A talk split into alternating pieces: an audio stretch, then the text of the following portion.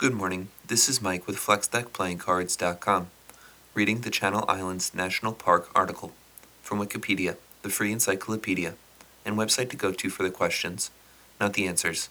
For the answers, I encourage you to support your local library.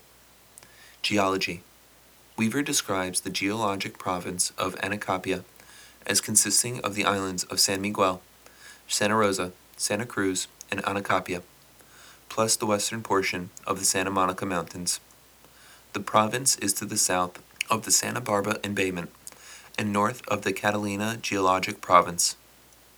Mesozoic in origin, the Anacapia province consists of late Cretaceous to Miocene age marine sedimentary up to 23,000 feet thick, including 8,000 feet of volcanic rocks, overlain by Pleistocene terrace formations.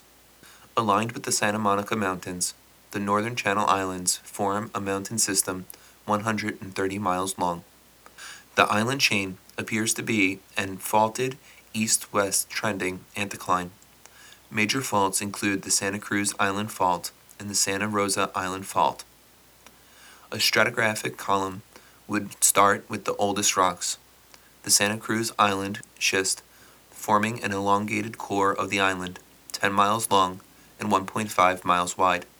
The schist is intruded by the metamorphosed Alamos tonalite, which has been dated 145 megaannum. Just to the south of this schist is the Willows diorite, also of the same age as the tonalite, or late Jurassic. The only Cretaceous rocks consist of the Jalama Formation found on San Miguel Island. Lower Tertiary sequence of rocks are found within the Christie anticline on the southwestern part of Santa Cruz Island. The sequence includes the Pozo Formation, Canada Formation, Jolla Vieja Formation, and the Cozy Dell Formation. San Miguel and Santa Rosa Islands have the middle to late Eocene South Point Formation, while the Cozy Dell Formation is present on Santa Rosa along with the Sespe Formation. Middle Tertiary formations found on Santa Rosa and Santa Cruz include the Vaqueros Formation, while those two islands plus San Miguel have exposures of the Rincon Formation and the Monterey Formation. Santa Rosa and San Miguel have exposures of the basaltic and dacitic San Miguel volcanics, which include pillow structures, while the San Onofre breccia is found on Santa Rosa, Santa Cruz, and Anacapia.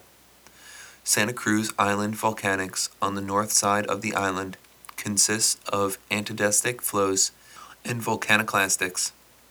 Middle Miocene Conejo volcanics make up the bulk of Anacapa.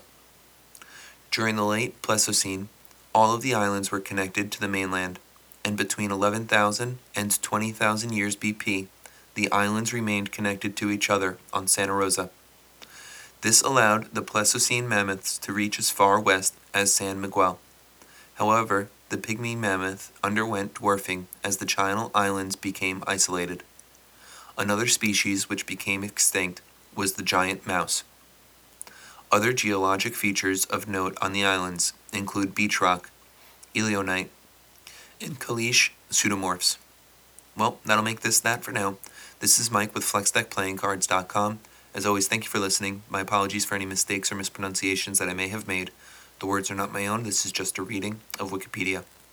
Hope you have a great day and that you are of fixed and unbending principles, the first of which is to be flexible at all times. Thanks again.